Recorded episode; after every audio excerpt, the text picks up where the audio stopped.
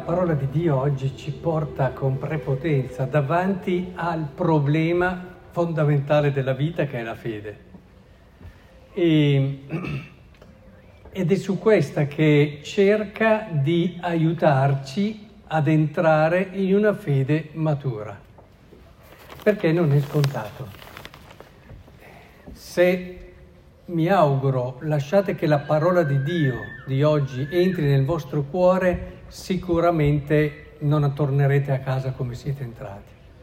Perché, perché quel allontana dietro a me Satana è così facile sentirselo dire. Lasciamo con umiltà anche che il Signore possa richiamarci in quelle che possono essere forme immature di fede come quella di Pietro perché se ci lasciamo educare da Cristo potremo diventare come Pietro grandissimi testimoni, ma ci vuole umiltà. Dicevo che è la fede il centro e chiediamoci allora com'è la mia fede. Oggi Gesù ci fa un trattato sulla fede concentrato ed è questo che vorrei che assimilassimo, perché per molti fede è credere in Dio e in Gesù Cristo come suo figlio nello Spirito Santo, cioè tutto quello che ci ha insegnato il catechismo naturalmente. Per molti la fede è questo. E che già ci sia un problema, eh, ce lo dice già Giacomo in quella famosa lettura seconda che abbiamo ascoltato, che rischi di fermarti un po' troppo presto. No? Eh, si parla, se c'è una fede senza le opere, e, e con opera c'è un'opera fondamentale che addirittura viene prima ancora prima che poi renderà possibile il servire gli ultimi e i poveri, che è entrare nel senso profondo della fede, lasciare che la fede entri in noi, a dire la verità, e ci cambi. Allora, fede non è semplicemente credere in Dio, fede non è neanche vivere la propria vita e affidarsi a Dio per tutte quelle che sono le proprie difficoltà, i propri problemi. Anche quello che ci dice la prima lettura, in fondo, non dice che io sono forte qui, il Signore mi assiste, per questo non resto svergognato e quindi rendo la mia faccia dura come pietra, sapendo di non restare confuso e vicino mi rende giustizia. Non è che, bene, io sono qui, chiaramente questo ha chiaramente un riferimento a Cristo come brano di Isaia, eh, io sto qui, ricevo tutto quello che dice qui, il dorso è flagellato, le mie guance, coloro che mi strappavano la barba, non ho sottratto la faccia agli insulti. Ma perché? Perché Dio è qui e mi risolve il problema. No, perché Dio è qui e mi permette di affrontare queste situazioni in modo giusto mi aiuta ad avere l'atteggiamento corretto che mi permette di rimanere qui e anche venire ucciso, non mi tira giù dalla croce Dio. La fede è questo qui, non è bene, ho un problema, prego perché Dio me lo risolva. No, quando si prega da persone mature, si prega Signore, aiutami ad affrontare tutto quello che nella vita mi verrà donato cose belle e cose brutte. Aiutami ad affrontarlo con lo spirito giusto. E lo spirito giusto qual è? Quello che ci ha detto Gesù. Cioè, Pietro fa una meravigliosa professione di fede e glielo dice, tu sei il Cristo, come anche noi facciamo, e Gesù gli dice, sai però cosa vuol dire dire tu sei il Cristo? Avere fede vuol dire entrare e prendere come cifra della propria vita la mia vita, l'esperienza di Cristo.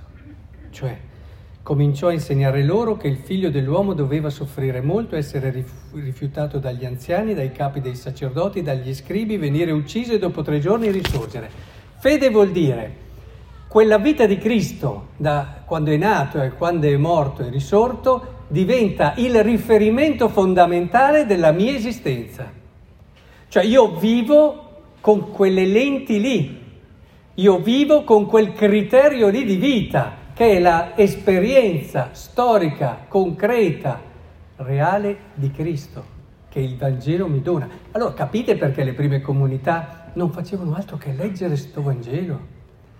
Che gli dava la possibilità di conoscere l'esperienza storica di Cristo, ma non perché che bello Cristo mi commuovo, Cristo è morto per me, ma che bello, no, perché lì trovo la cifra della mia vita, lì trovo come devo vivere, lì trovo il criterio, lì trovo quello che mi permetterà di affrontare tutto nella mia esistenza.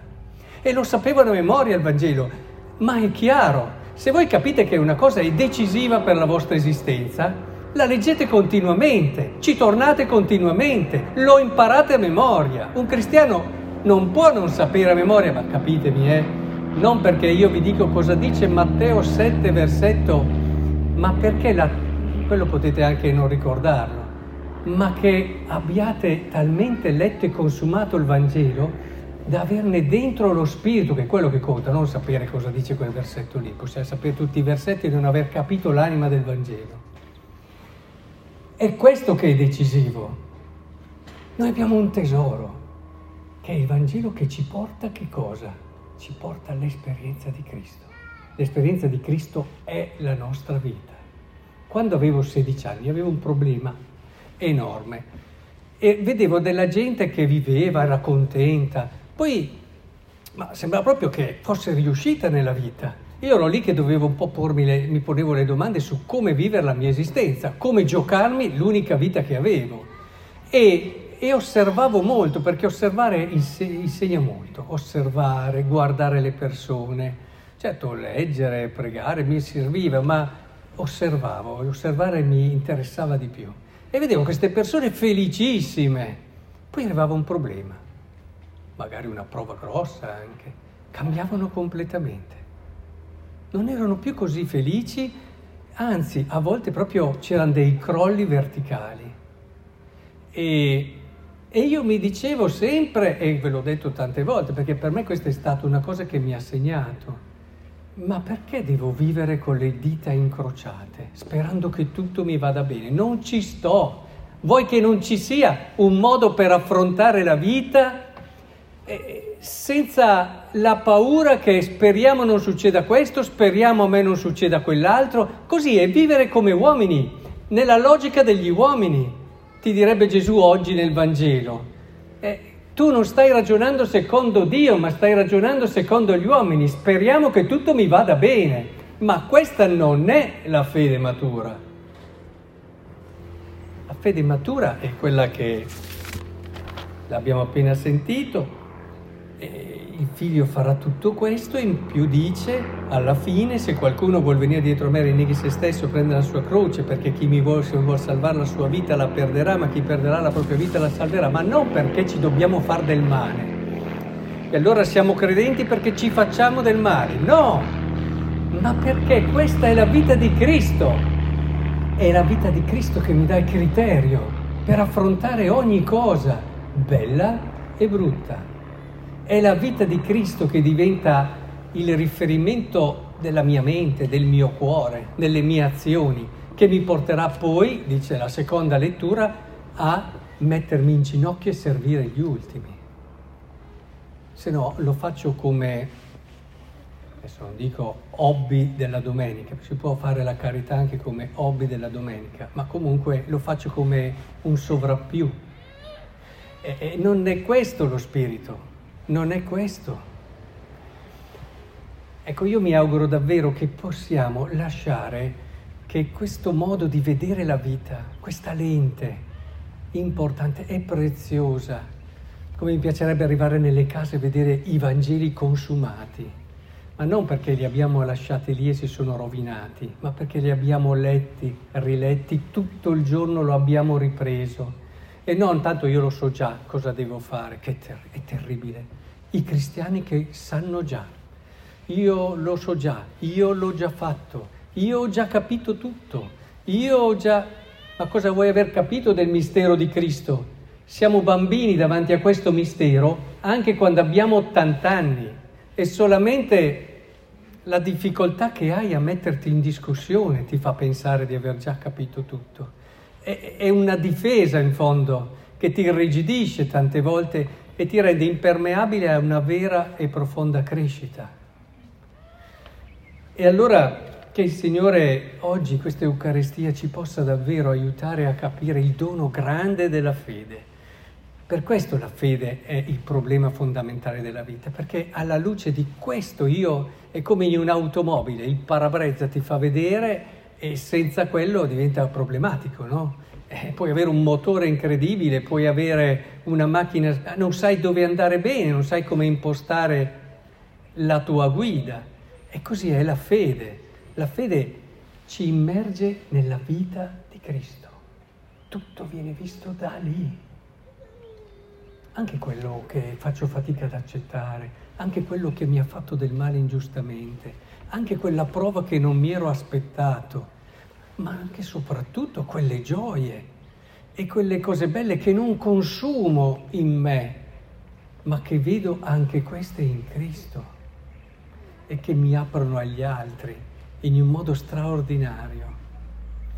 Eh, il cammino di Pietro è, cammino, è, questo cammino, in fondo. Lui ha fatto fatica, quindi non scoraggiamoci se facciamo fatica, eh, vai a me, però accettiamo di essere ancora indietro. È la cosa più bella. Il cristiano che accetta di essere ancora indietro è la cosa più bella che ci sia davanti a Dio, è il regalo più bello che gli possiamo fare e lasciamo che anche oggi un mattone in più di quello che è il meraviglioso capolavoro che Dio vuole fare con noi possa essere messo nella nostra vita.